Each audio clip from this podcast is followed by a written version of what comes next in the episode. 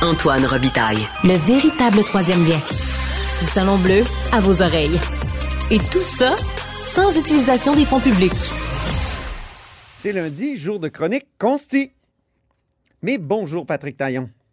Bonjour Antoine. Notre chroniqueur constitutionnel et accessoirement professeur de droit à l'Université Laval. Parlons de Frédéric Bastien, l'historien, et son association qui s'oppose à un appel de candidature de l'Université Laval. Pourquoi? Parce que cet appel-là exclut les hommes blancs. Oui, oui, oui, oui. Ces méchants dominants. Oui, oui, oui. Euh, L'Université Laval avait fait parler d'un appel de candidature pour une chaire en biologie au printemps dernier. Là, il semble que ce soit cette fois un, poste en histoire. Et euh, ben, Frédéric Bastien, bien connu, là, il est toujours assez volontaire pour porter plainte ou en tout cas judiciariser euh, certains combats. Ben oui. et là, cette fois, il s'adresse à la commission canadienne des droits de la personne, la commission, son équivalent québécois aussi, la commission des droits de la personne et de la protection de la, euh, et des droits de la jeunesse. Euh, il poursuit aussi l'Université Laval. Je ne sais pas s'il va poursuivre, le, se plaindre aussi au programme fédéral de chaire de recherche du Canada, mais tout ça est un peu en, entremêlé parce que tous ces acteurs-là risquent d'avoir un, un mot à dire dans, ce litige-là. Ben oui. Pourquoi, pourquoi euh, comme ça, déposer des plaintes à deux commissions en même temps?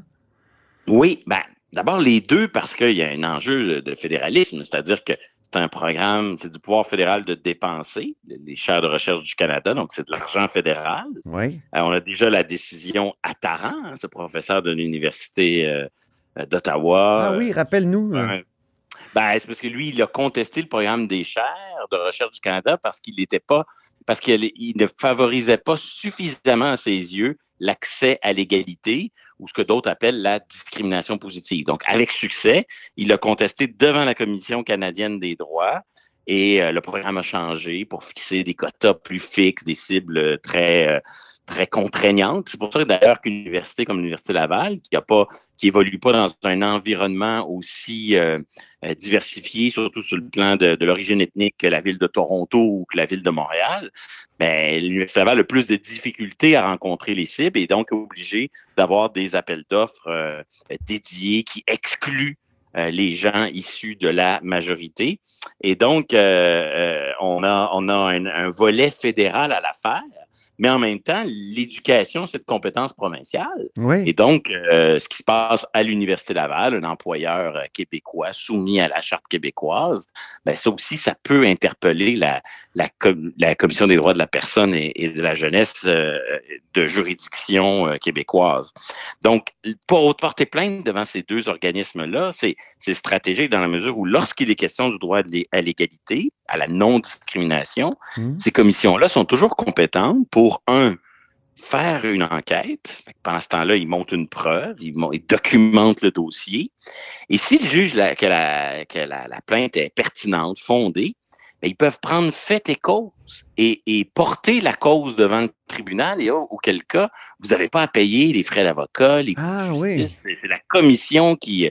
C'est-à-dire que la société accorde tellement d'importance à la lutte contre la discrimination que dans ces dossiers-là, elle, elle vous fournit les services d'un avocat qui est au fond la commission des droits.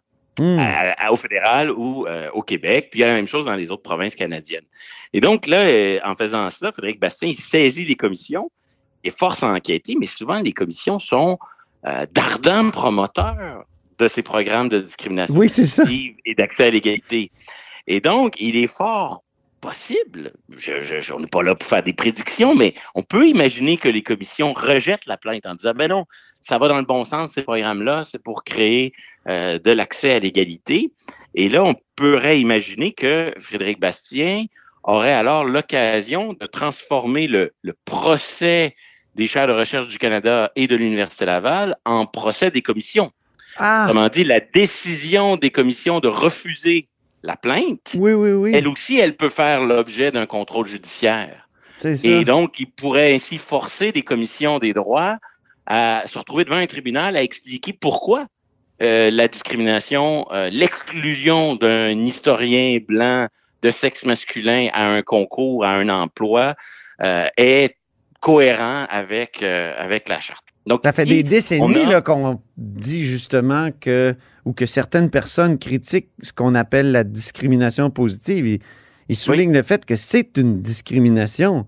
Donc, si on est vraiment égalitaire, ben, on ne peut pas accepter ça. Mais je pense qu'il y a ben, plusieurs conceptions de l'égalité en jeu. Hein. L'égalité réelle, l'égalité euh, formelle. Euh, exactement. ouais. C'est ça le problème, c'est que on, ne sait pas exactement euh, quelle place, jusqu'où euh, une conception euh, est hégémonique, ou s'il y a de la place aussi pour une autre façon de voir l'égalité. Grosso modo, là, vous avez l'égalité au sens traditionnel, euh, d'égalité pour tous, dite universaliste. Ceux qui l'aiment pas trop vont la qualifier d'égalité formelle, hein, comme si au fond il s'agissait de traiter tout le monde pareil. Ça, ça, ça. pourrait être égal. en tout cas, quand on veut la, critiquer, on la présente ainsi. Mais dès le 19e euh, siècle, Patrick, dès le 19e siècle, en histoire des idées, il y, avait l'idée de l'égalité chez les premiers libéraux, là, ceux qui ont fait les révolutions. Mais oui. c'est justement ce que font remarquer les socialistes et marxistes du 19e siècle, ils disent, ben, votre égalité, c'est juste une égalité de forme. Exactement. Dans les faits, ça n'a pas vraiment d'effet. C'est ce débat-là qu'on retrouve aujourd'hui. Tout à fait, parce que là, l'égalité, dans cette critique, disons, euh, socialiste, c'est que l'égalité, elle est qu'en apparence, elle est que formelle. Et là, il faut créer les conditions d'égalité, tous les droits économiques et sociaux. Mm-hmm. Et là, si vous voulez, dans la, dans la gauche contemporaine, dans les mouvements néo-progressistes, mais on, récupère un peu le même discours pour dire ce qu'il nous faut, c'est une égalité réelle, c'est-à-dire euh, parfois des mesures différentes, mais euh, pour permettre à ceux qui sont dans une situation différente d'être avantagés, euh, d'être à l'égal des autres. Donc, le meilleur exemple pour illustrer euh, cette, cette, vision de l'égalité dite réelle, euh, plus euh, populaire dans les milieux progressistes, ben, c'est l'exemple de l'handicapé et de sa rampe, de la personne en fauteuil roulant et d'une rampe d'accès. Donc, quand même qu'on construit des rampes d'accès pour les personnes qui ne sont pas en fauteuil roulant, ils n'en ont pas besoin, ça sert à rien. Ils n'ont pas besoin d'égalité, ils sont déjà dans une situation où ils, ont accès. Et donc, la rampe, la rampe c'est l'accommodement raisonnable c'est le tremplin nécessaire, c'est le, le renforcement de l'égalité au profit de celui qui euh, est dans une situation d'inégalité. Mm. Et donc, la Cour suprême du Canada, pour le moment, ce qu'on sait, c'est qu'elle aime mieux la conception progressiste d'égalité réelle, d'égalité différenciée. Mais ce qu'on ne sait pas, c'est est-ce que cette conception-là, on le voit, hein, sa jurisprudence sur les accommodements raisonnables, euh, sa façon de, dire que les chartes, c'est d'abord avant tout pour les minorités, c'est très présent dans son discours. Mais ce qu'on ne sait pas, c'est est-ce que c'est la seule conception ou est-ce que c'est une conception dont elle fait la promotion sans limite? Autrement dit, est-ce qu'il vient à un moment donné un seuil où oui, on embrasse l'égalité réelle et, l'idée que c'est d'abord pour euh, créer, euh, rétablir un tremplin pour les minorités, ces droits-là. Mm-hmm. Mais est-ce qu'on admet l'idée qu'à un moment donné, il y a un seuil où ça peut produire des effets pervers ou être déraisonnable ou être disproportionné, comme c'est peut-être le cas lorsqu'on dit n'envoyez pas votre candidature si vous êtes un, un homme blanc, un historien blanc de sexe masculin, vous êtes juste exclu du concours?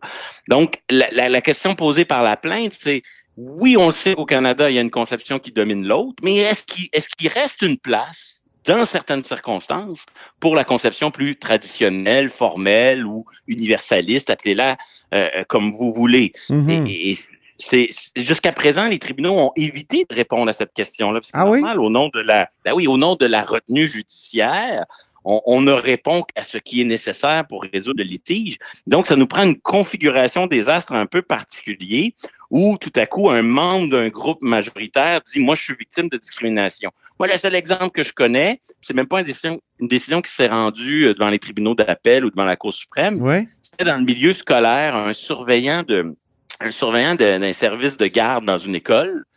Euh, on l'avait euh, on, on, l'avait pas renouvelé son contrat, si je me souviens bien, parce que parce qu'il était un homme et on disait qu'on avait moins de ressources. Puis là, on voulait quelqu'un qui allait être capable de surveiller aussi la, porte des toilettes euh, euh, des, des, écolières. Okay. Et là, c'était posé la question est-ce que lui, comme homme, dans un milieu majoritairement féminin, pouvait plaider le, droit à l'égalité, mais c'est une décision isolée qui n'a jamais vraiment été au-delà de cela. Et euh, il faudra voir, c'est ce que la plainte va, va, permettre. Mais juste, juste pour finir sur cet exemple de surveillant, est-ce qu'il y avait euh, gagné son, pari devant les tribunaux? Est-ce qu'il y avait eu gain Oui, oui, à, mon, souvenir, mais c'est une décision isolée de première instance. Ah oui, OK on avait dit euh, oui, oui, ici, il est dans une situation. c'est comme s'il devient le minoritaire, mais, mais à l'échelle du Canada, de la Cour suprême, on n'a pas de décision de ce type-là. Et il y, a, euh, il y a quand même euh, des indications qui laissent croire que la plainte va avoir de la difficulté à cheminer. Parce que, de façon générale, les tribunaux, pour le moment, sur les programmes d'accès à l'égalité, ils ont été très clairs sur le fait que si vous voulez critiquer de la discrimination positive, ouais. ben, vous, pouvez le faire si vous faites partie du groupe historiquement désavantagé. Par exemple, notre collègue professeur Attaran de l'Université d'Ottawa a pu contester le programme des chaires de recherche du Canada parce que lui fait partie d'une minorité. Il pouvait dire, à titre de minoritaire dominé, opprimé, je trouve que le programme qui vise à résoudre le problème va pas assez loin. Mais pour le moment, les tribunaux ont refusé, par exemple, la plainte de pêcheurs non autochtones qui se sentaient discriminés par des droits ancestraux en matière de pêche, des droits d'activité qui étaient prévus. On leur a dit, non, non, quand vous ne faites pas partie du groupe historiquement désavantagé, vous ne pouvez pas contester la discrimination positive. là, euh, dans le cas qui nous occupe, c'est un peu ça, l'enjeu dans la plainte qui, était, dont il était question dans le devoir euh, samedi dernier, c'est est-ce qu'on aura affaire au bon plaignant et à la bonne configuration pour permettre ce débat-là? Hmm. Pour le moment, la façon d'esquiver le débat que les tribunaux ont, choisi, euh, ont privilégié, c'est de dire seuls les membres euh, de, la catégorie historiquement défavorisée peuvent contester un programme d'accès à l'égalité. Mais à terme, plus les programmes d'accès à l'égalité vont se multiplier, plus ça va soulever la question de euh, jusqu'où aller, pendant combien de temps, euh, quels sont les programmes qui sont bien conçus, raisonnablement conçus, proportionnés à, l'objectif poursuivi, lesquels ne le sont pas. Pour le moment, les tribunaux n'ont pas, euh, ont pas développé encore des outils très avancés pour hmm. évaluer ça, surtout s'il s'agit de voir s'il y a des effets pervers pour les catégories historiquement avantagées. En conclusion, Patrick? Ben moi, euh, quand j'observe euh, tout ça, ce que, ce que je trouve euh, qui, me saute aux yeux, c'est à quel point notre système de, droit, un peu différencié, est hyper contextualisé. Hein, hmm. les droits et libertés ne sont pas un socle stable que l'on peut sur lequel on peut compter. C'est plutôt un, un système de contre-pouvoir où le juge force le législateur, l'État à se justifier, mais à la fin, on ne sait pas très bien quel est le contenu, la substance de cette égalité-là? Qu'est-ce que ça protège vraiment? Ce qu'on sait, c'est que si on n'est pas content, on peut avoir forcé l'État à s'expliquer, mais euh, la force du système, c'est l'évaluation cas par cas, l'évaluation hyper contextuelle. Mais l'effet pervers de, de, cette évaluation cas par cas, c'est qu'on finit par ne plus avoir une, vision très claire ah et nette c'est quoi le, le, début et la fin du droit à l'égalité, le début à la fin et la fin d'un autre euh, de droit du catalogue? Tout devient très, très relatif. Irais-tu jusqu'à dire que les droits n'existent pas vraiment? Ben oui, moi je prétends que ce qui existe, c'est un contrôle par le juge. Si, si euh, je, je, ne suis pas capable de définir avec précision le contenu, la substance des droits, puis que l'essentiel du système, c'est la possibilité d'un contrôle, ben moi, je pense qu'on on est plus en présence d'un contre-pouvoir efficace que d'un véritable socle de droits définis. Euh, donc, l'idée qu'on aurait des droits à nous, le ben, je pense qu'elle est, elle est, euh, elle est en quelque sorte un peu malmenée euh, par le fait que ces droits fluctuent tellement en fonction des contextes que finalement, on ne hmm. sait plus trop de, quoi, de quoi il en retourne vraiment. Merci beaucoup, Patrick Taillon. C'est moi qui te remercie. Notre chroniqueur constitutionnel et accessoirement professeur de droit à l'Université Laval. Et c'est ainsi que se termine La Haut sur la Colline en ce lundi. Merci beaucoup d'avoir été des nôtres. N'hésitez surtout pas à diffuser vos segments préférés sur vos réseaux. Ça, c'est la fonction partage. Et je vous dis à demain.